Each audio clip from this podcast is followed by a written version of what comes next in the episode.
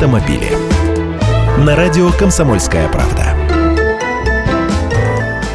Здравствуйте, я Андрей Гречанник. ГАИшники теперь будут общаться с нами по-новому. Вступили в силу изменения в соответствующий административный регламент МВД. Во-первых, изменения обязывают сотрудников Госавтоинспекции уведомить водителя и других присутствующих при осуществлении административных процедур об использовании видео и звукозаписывающей аппаратуры, в том числе и установленного в патрульном автомобиле видеорегистратора.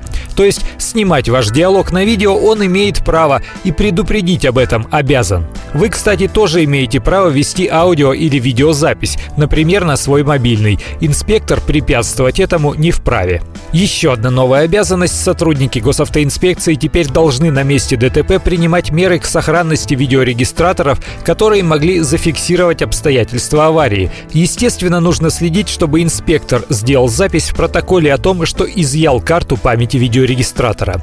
Третье. Инспекторов ГИБДД обязали составлять протоколы освидетельствования и для тех водителей, которые по показаниям алкотестера оказались трезвыми. Проверил на алкогольное опьянение, будь добр составить бумагу. И они имеют право теперь не искать понятых для этого, если снимают процедуру на видео.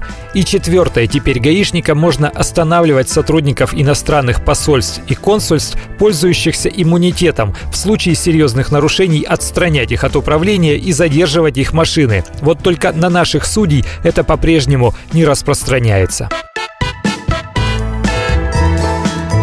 Автомобили.